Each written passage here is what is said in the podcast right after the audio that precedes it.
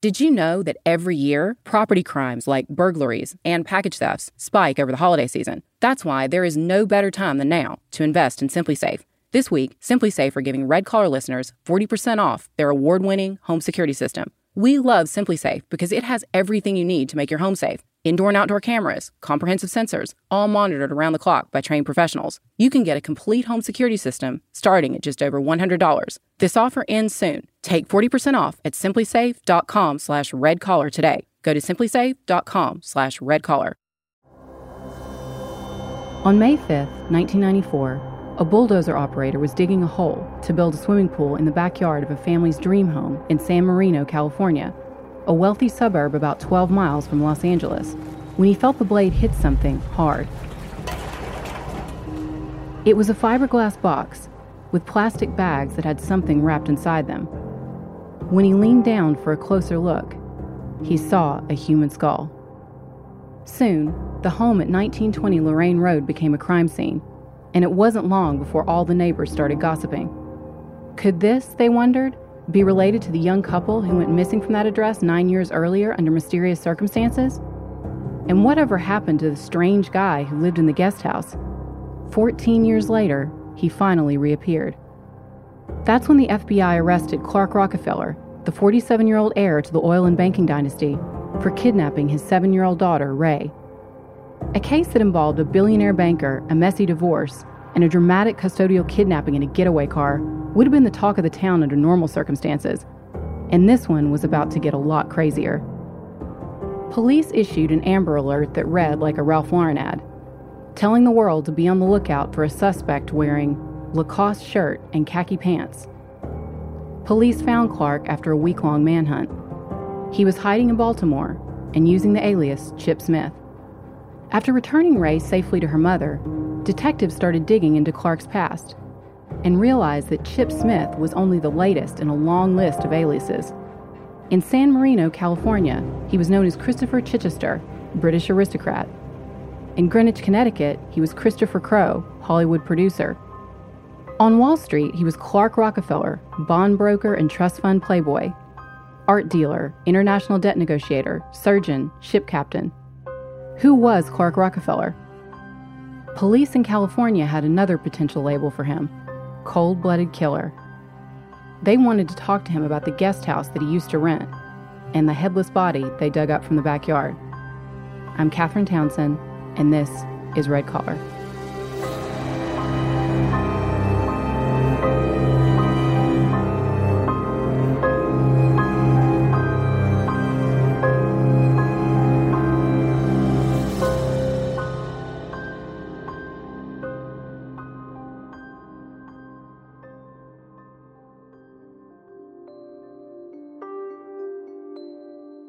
Is Clark Rockefeller? Detectives were finding out fast that this might be a multiple choice answer. His whole life appeared to be a lie, and the clean cut, preppy facade merely a mask hiding a psychopathic personality. Why'd you go by? You said your name is uh, James Clark Rockefeller. Well, that's the name, you know, it doesn't exist, so there is no such person, really. So, what's your real name? Well, that could, that is it. That's the name that I'm using. So, you know, I mean, that is my real name. You born James Clark Rockefeller? Probably not. Do you remember what your father and mother's last name was? Clark told investigators that a lot of his life, including his entire childhood, had been a blur. Finally, detectives were able to lift a fingerprint from a wine glass he drank from, and they matched it to the immigration application of Christian Carl Gerhartsreiter. Clark wasn't born on Manhattan's Upper East Side. He wasn't the scion of an American banking dynasty. He wasn't even American. Clark was a German national who came to the U.S. in 1978 and never left. Daniel F. Conley, the Suffolk County District Attorney in Boston, said that the man masquerading as Clark Rockefeller had perpetrated, quote, the longest con I've seen in my professional career, end quote. So who is Clark Rockefeller? We may never know the whole story. We do know that he was born in West Berlin in 1961 and grew up in Bergen, Germany, a small town in the Bavarian Alps. Bavaria is kind of like the Arkansas of Germany. It's the home of cute and folksy traditions like Oompa bands and beer steins. but also has a less pleasant far right history. Its capital, Munich, was where the Nazi Party was founded. But from the time he was a child, friends and family say that the young Christian was obsessed with fantasy and with getting out of Germany and into a bigger life. When he was 17, a chance meeting with a California couple would change the course of his life forever. Elmer and Jean Keln saw Clark hitchhiking in the rain while they were traveling through Germany. They gave him a lift, and he invited them to dinner, where they told him all about their hometown of Loma Linda, California. Soon after that, Christian flew to the U.S. and made his way to Berlin, Connecticut. According to writer Mark Seal, who wrote several articles in Vanity Fair about the case, as well as the book The Man in the Rockefeller Suit, Christian had already graduated from high school in Germany. But he claimed to be an exchange student anyway. He enrolled in a local high school and planned to spend his senior year with a local family, the Savios. According to the Savio family, he acted as if household chores were beneath him and told his friends that his parents were wealthy industrialists. He seemed to spend most of his time sitting on the couch and watching Gilligan's Island. He was especially fascinated with the character Thurston Howell III and even started mimicking Thurston's mannerisms and his over the top East Coast elite accent. Even at an early age, Clark seemed to be exhibiting something red collar experts call chameleon syndrome. He tried to adapt his environment, but his grandiosity and impulsiveness got in the way. Eventually, the Savios got sick of him and asked him to leave. So Christian headed to the University of Wisconsin and started using the name Christopher Kenneth Gerhardt. He stayed in Wisconsin just long enough to attend a few classes and go through with a quickie green card wedding. According to his wife, Christopher told her a sob story about needing to get married to avoid serving in the German military. She finally got around to filing for divorce in 1992, but by then, Christopher was long gone. In fact, he disappeared the day after the wedding and landed in the posh suburb of San Marino, California, a small, quiet, and close knit community a few miles from LA where the streets were lined with McMansions. By now, he was using the name Christopher Mountbatten Chichester, 13th Baronet. To help cement his status as a member of the British aristocracy, he even handed out little cards with the Chichester family crest, a heron with an eel in its beak, printed on them. In reality, the baronet was sleeping in his beat up brown Datsun. But he wasted no time in hitting the local social circuit he found his way to the Episcopal Church, where parishioners say he charmed the little old ladies and their teenage daughters. He told his new friends that he was a student at the University of Southern California's prestigious film school, which was a lie, and he said he had a special interest in film noir, one of the few things that turned out to be true. And his new church family provided him with a seemingly endless supply of free rooms and free meals. It seemed that Chris could talk his way into anything, even though his family never seemed to send those trust fund checks through, and sometimes random items went missing from his host homes. In another bizarre twist, for a brief period of time, he actually hosted a local public access program called Inside San Marino. It ran on Channel 3, where the faux film student interviewed guests, including former LAPD chief Daryl Gates. Chris got another lucky break when he met Ruth Dee Dee Sohus, a former socialite who'd become a reclusive alcoholic. She invited him to live rent free in the guest house at 1920 Lorraine Road.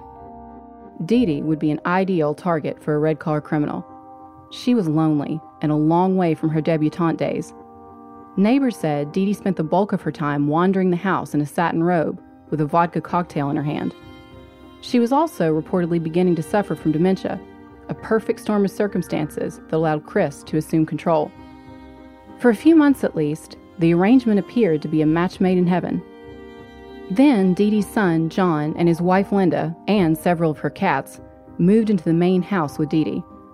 According to friends and family, Dee Dee doted on her only son. She adopted him with her third husband, and after the couple divorced, she and John shared an even closer bond.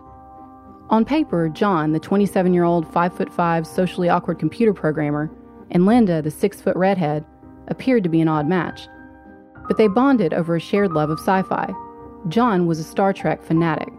Linda was a talented graphic artist with a special passion for drawing unicorns. She worked at the Dangerous Visions bookstore in Sherman Oaks to pay the bills and sold her art under the pen name Cody. The couple married on Halloween in 1983. According to friends, Linda and John clashed with Dee Dee and with the guy living in the guest house. Linda's friend Sue Kaufman told the TV show American Greed Deadly Rich but Linda said her mom's house guest was creepy and that she and John didn't really interact with him. It seemed obvious that Linda and John wanted to move out of Dee Dee's house, but like a lot of young couples, they were trying to save money. Then, one Sunday in February 1985, Linda's boss, Lydia, came to the bookstore after a weekend away. She had left Linda in charge, but saw no sign that Linda had opened up the store, which was very unlike her. Linda never showed up for work again. Her boss called her family. They were getting concerned too. The last time Linda's mother had seen her was in early February. Linda had been driving the brand new white pickup truck she shared with John and asked her mom if she could park it in her driveway while she went on a work trip to Connecticut. Linda's mom told her no. She didn't want to deal with the hassle of moving the truck on street cleaning days. Linda left, and her mom never saw her again. Linda also told Sue that she planned to fly east with John, who she said had a top secret job offer in New York, something involving satellites. Sue Kaufman and Linda's family also got calls from a cat hotel. Apparently, Linda had prepaid for two weeks' boarding, left her cats there, but never picked them up. Alarmed, Linda's family called the San Marino Police Department. When police came to Dee Dee's house and asked about the couple's whereabouts, the answer that she gave them was bizarre. Dee Dee claimed that the couple had been sent on a secret mission for the government. She knew this, she said, because she had a source who had set the whole thing up and who was in touch with John and Linda. Some people suggested that police talk to Christopher Chichester. San Marino police detective George Yankovich, who's now retired, told American Greed that he came to Dee Dee's house on Lorraine Road to check up on John and Linda and found Chris in the guest house. He said that Chris came to the door totally nude and was dirty, like he had been digging. He said that he noticed that the carpet had been pulled up and that there were plastic bags lying around. He said at the time Chris told him he was a nudist and said he thought Chris was just a little off the wall. He never imagined that such a mild mannered, diminutive young man could be in the process of chopping up a body and burying it in the backyard. Dee Dee told police later that she had learned from her contact, Chris, that John and Linda were working for a French aerospace company. She was forwarding the contact all of their mail, which she said he was somehow sending to them by way of an address in North Carolina. Why? No one knows and police couldn't ask Chris because he was already gone. Chris was headed for the East Coast, driving John and Linda's white truck, and by the time he got to his destination, he would be someone completely different.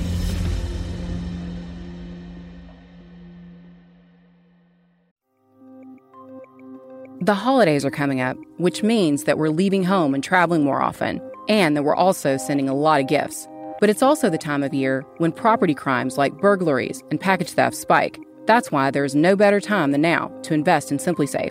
This week, SimpliSafe are giving Red Collar listeners 40% off their award winning home security system. We love SimpliSafe because it has everything you need to make your home safe indoor and outdoor cameras, comprehensive sensors, all monitored around the clock by trained professionals who send help the instant you need it. It was even named Best Home Security Systems of 2021 by US News and World Report. You can easily customize a system for your home online in minutes and even get free custom recommendations from SimpliSafe. These are SimpliSafe's biggest discounts of the year. You can get a complete home security system starting at just over $100. There are no long term contracts or commitments. It's a really easy way to start feeling a bit more peace of mind. This offer ends soon. Take 40% off at simplisafe.com slash redcollar today. Go to simplisafe.com slash redcollar.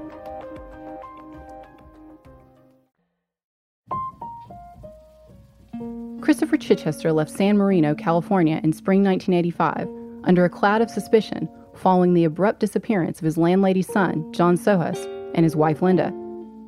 By the time he arrived in Greenwich, Connecticut, he had become Christopher Crowe, film director.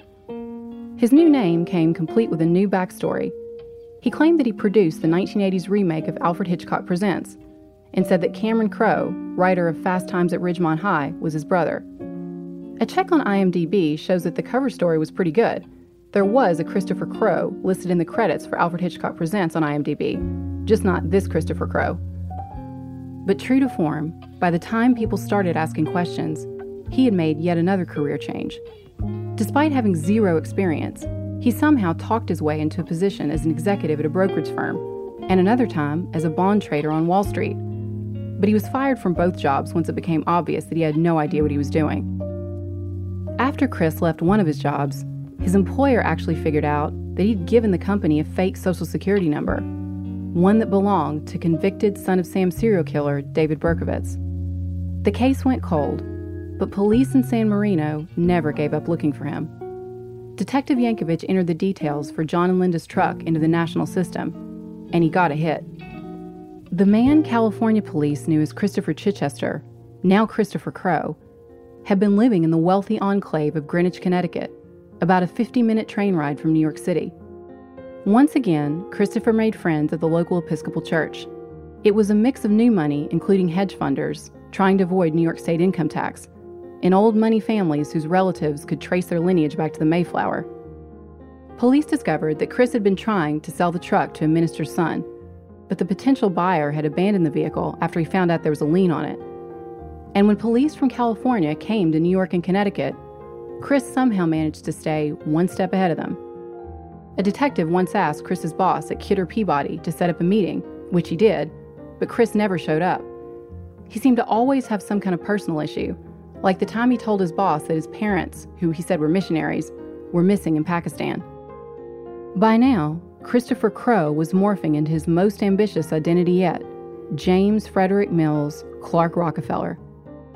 According to Mark Seal's book, The Man in the Rockefeller Suit, Clark got the idea for the name when he was trying to bluff his way into a reservation at a Maine restaurant.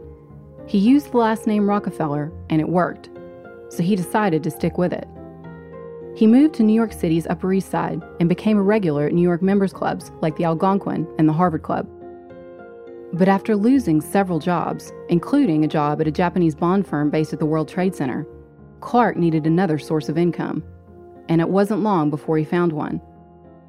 In 1993, he met Sandra Boss at a house party in Manhattan. The theme was the board game Clue. He was dressed as Professor Plum. She was Miss Scarlet. Sandra, who would go on to graduate from Harvard Business School, was the real thing.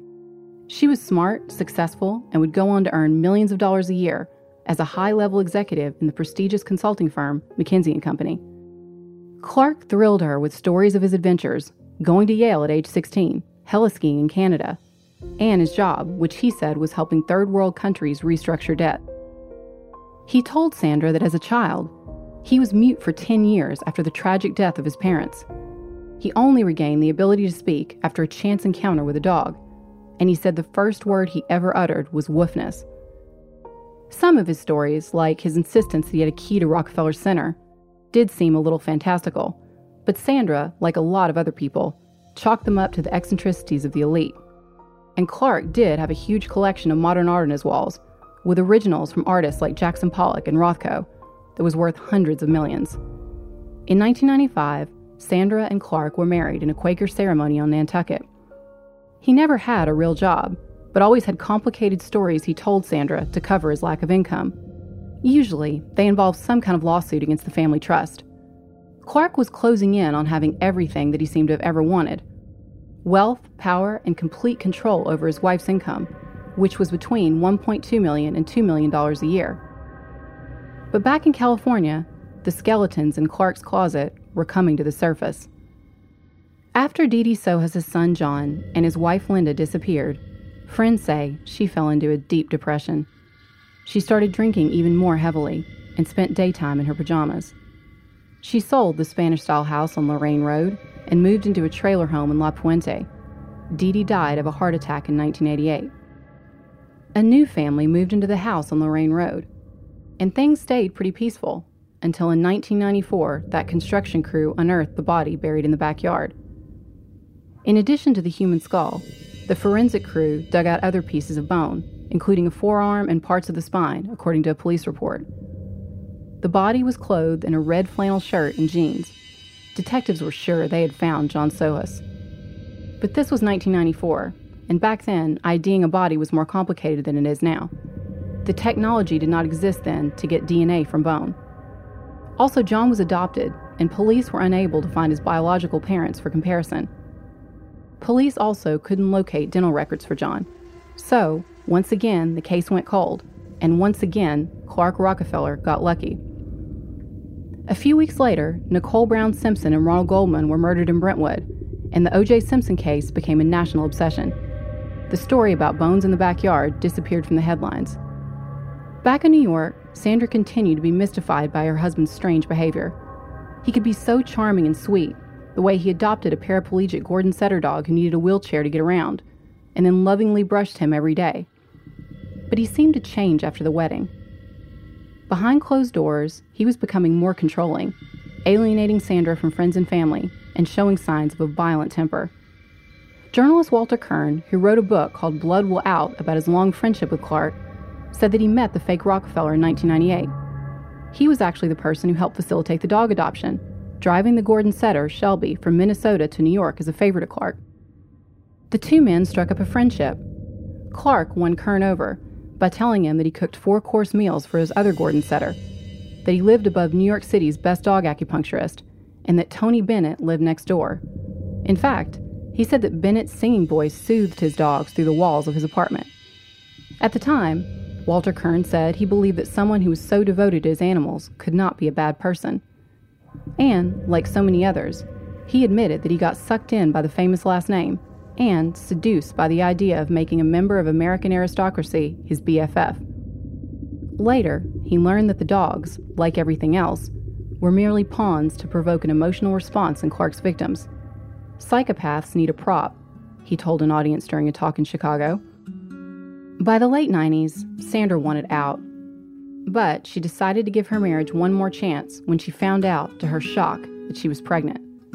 She would later testify in court that she believed that Clark had sabotaged the condoms they were using for birth control. In 2001, the couple had a daughter they named Reigh Storrow Mills Rockefeller. Clark called her Snooks. On the surface, Sandra and Clark looked like the perfect couple, and to the outside world, he appeared to be a devoted father. He would later brag to the Boston Globe that he taught Snooks to read when she was just two years old, and said they would spend hours each day reciting Alfred Lord Tennyson's poem, The Daisy. Snooks may have excelled intellectually, but her teacher said that socially she was struggling. She could hold conversations with adults, but didn't seem to know how to play with other children. They believed she seemed overly anxious. Sandra insisted that she and Clark relocate to Boston, where Reigh could be put in regular school. So the couple moved into a $2.4 million brownstone in Beacon Hill, and Clark settled into the life of a house husband. He met other stay at home moms at Starbucks and charmed them with stories of his daughter's brilliance. Behind the scenes, Sandra hired a private investigator to look into her husband's background, and what he discovered was shocking. He found no assets, no birth certificate, no degree from Yale, no passport. Before 1997, it was as if Clark Rockefeller had never existed at all. Sandra may have been naive in matters of the heart, but she proved herself to be a shrewd businesswoman and used her newfound knowledge to her advantage in cutting a deal for divorce. Sandra got the house and custody of Reigh and would be allowed to move with her daughter to London. Clark failed to provide identification to the judge, which hurt his case. He got $800,000 and three supervised visits with Reigh per year. In return, Sandra appeared to back off in quizzing him about his past. When she moved to London in 2007 with Reigh, I'm sure Sandra was relieved to have Clark out of her house and her life. She probably thought that the worst was over. But the moment when a red collar criminal begins to lose control is one of the most dangerous times for their victims. Clark had already committed fraud. He had lied to Sandra and stolen from her for years.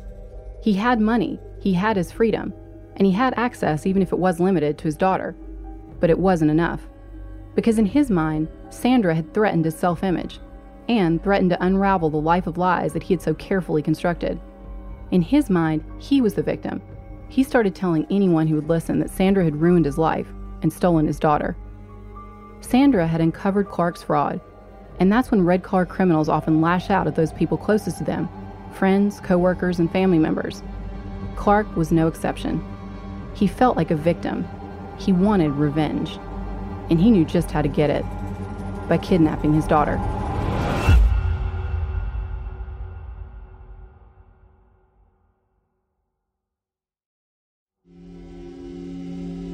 Clark planned Reigh's kidnapping with meticulous precision. He called a limo driver, someone he trusted, and asked him if he wanted to make an extra three grand.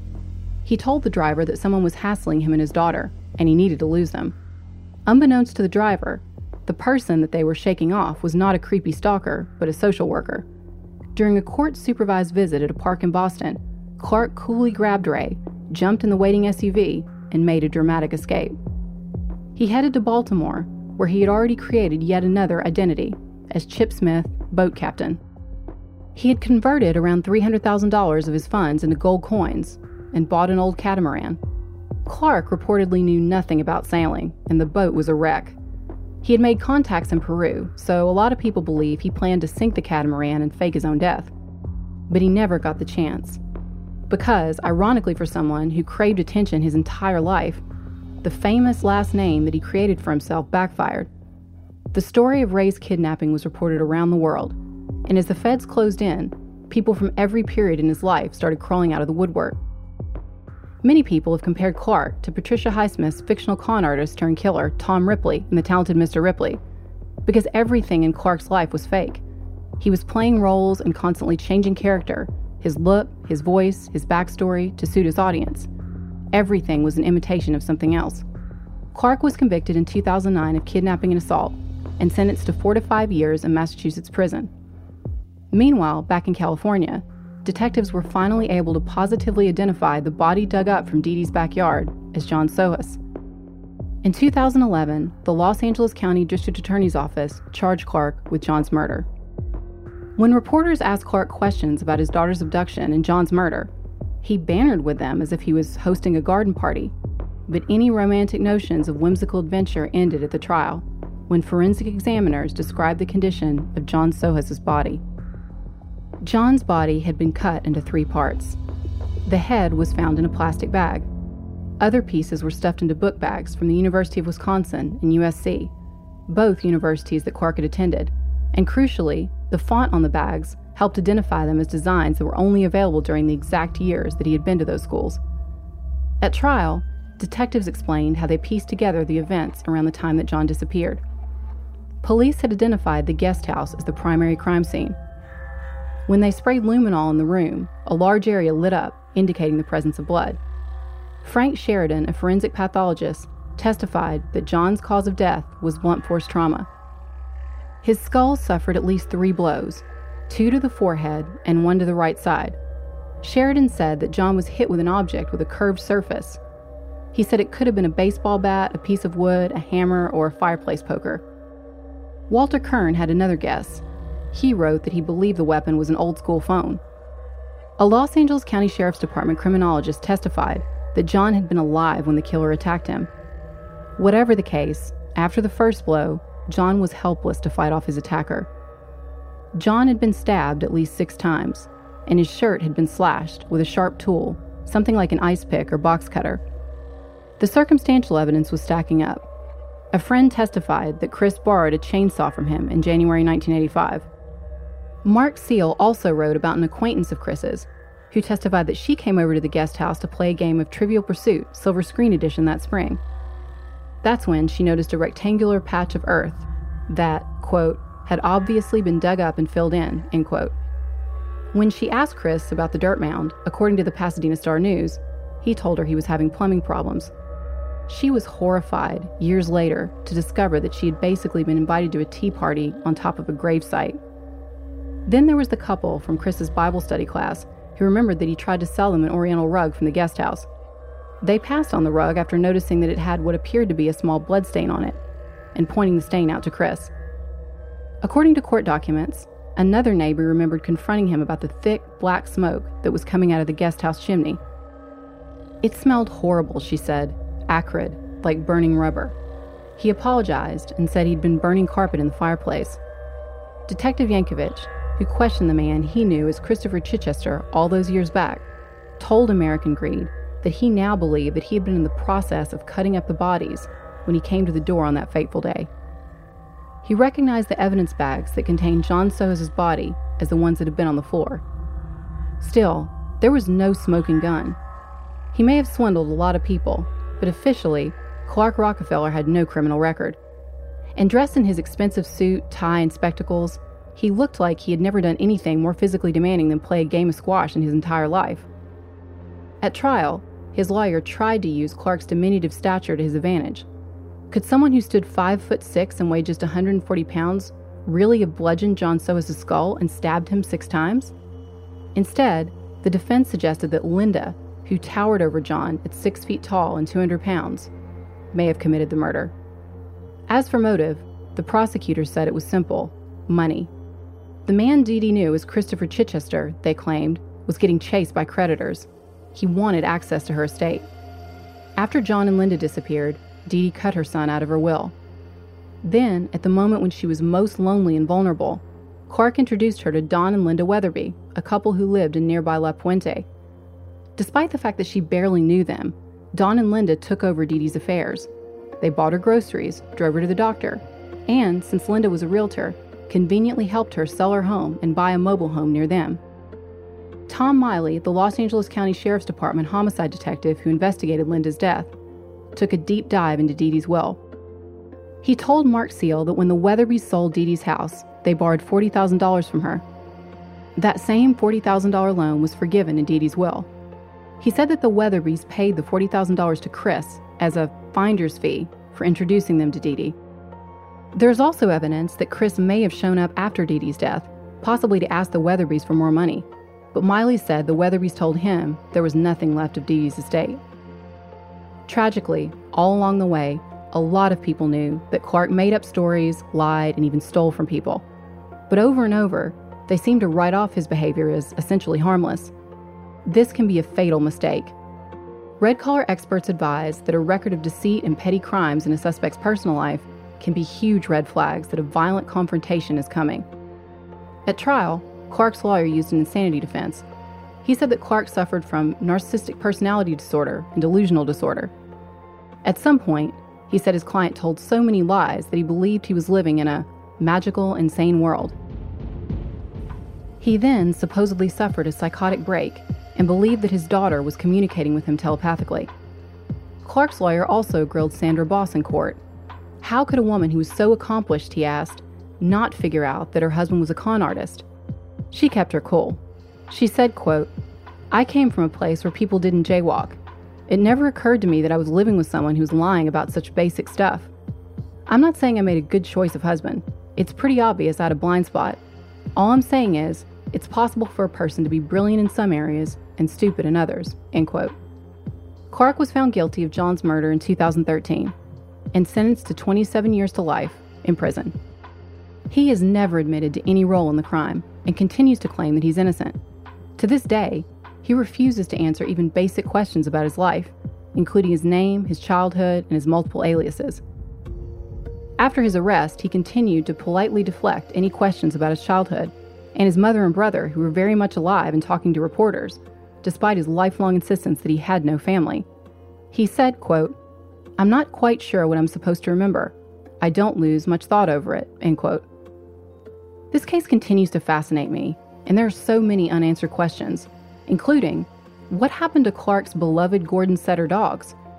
After years of being totally devoted to the dogs, he appeared to completely stop mentioning them. Walter Kirn asked him what happened to Shelby and Keats. Clark told him dismissively that both were run over in freak accidents. Walter Kirn said he doesn't buy that story.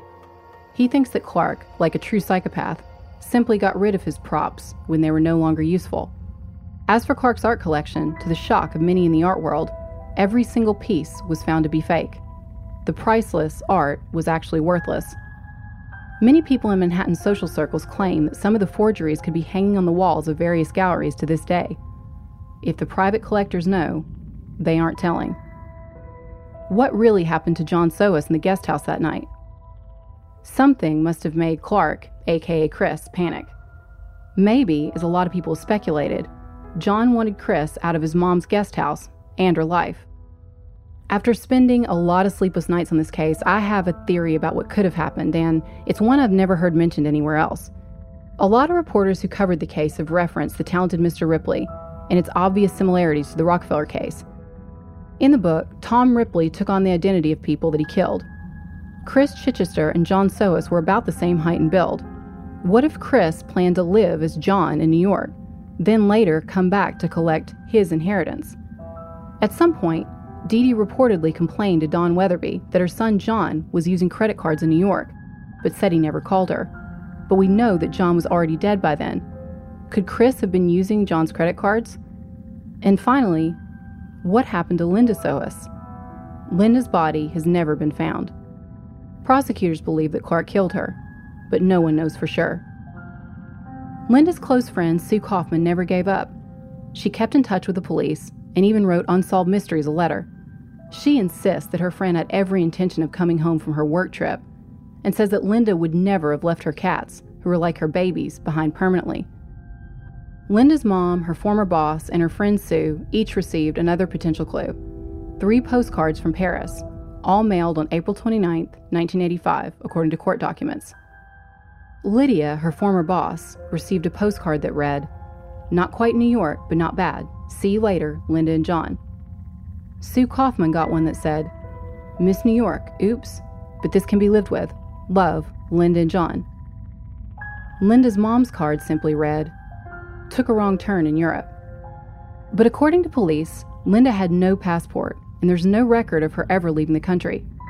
So if Linda did write the postcards, is it possible that Chris conned her into doing it, perhaps with some kind of story about being a secret agent? Linda's mother told the court that she wasn't sure the card had come from her daughter. A handwriting expert testified that they believe Linda had written the text. Frank Girardot Jr. wrote a book called Name Dropper Investigating the Clark Rockefeller Mystery, and he said that the handwriting experts were split.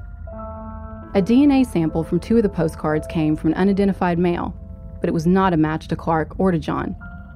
Police later found a storage locker. Inside were postcards from all over the world. We know that Clark had a history of using postcards to mask his location. Back in college, he sent an ex girlfriend a postcard with a UK postmark, when really he was living in California.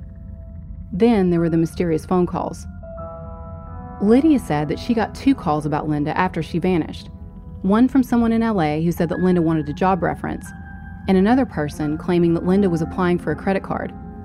Also, a woman who claimed to be a friend of Linda's picked up her beloved cats before they were due to be destroyed. There is strong evidence that Linda was seen at least once after John disappeared. Remember the Kelms? They were the couple who met Clark when he was Christian and they were visiting Germany. During his time in San Marino, he would stop by their house from time to time, usually to stash some boxes, and thrill them with completely made up tales of his successes in film. He would say he was going to Cannes, or that he'd just bought a house next door to Linda Evans, star of Dynasty. After John disappeared, the Kelm's son, Wayne, saw Chris at the house. He was carrying out a box he'd been storing there. Wayne noticed that there was a strawberry blonde woman, matching Linda's description, sitting in the passenger seat. He said it appeared as if she'd been crying. Could this mystery woman have been Linda Sohus? Detective Miley thinks so, and he says he doesn't think that Linda's in Paris drawing unicorns. Detective Miley thinks that Chris killed Linda and buried her somewhere much closer to home, possibly in the desert. His theory is that Chris convinced John to fly out on an earlier day than Linda, and that after they got separated, Chris killed John. At that point, Linda may have figured out that there was not going to be a spy adventure for her or John. Christopher Chichester may have left the Kelms house with Linda Sohus in the passenger seat, but by the time he got to the East Coast, he was Christopher Crowe and Linda was gone.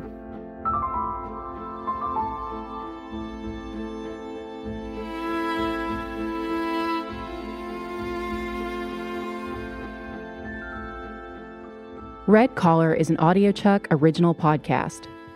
Research and writing by me, Catherine Townsend, with production assistance from Melissa Gostola and Resonate Recordings. You can find all of our source material for this episode on our website, redcollarpodcast.com. So, what do you think, Chuck? Do you approve?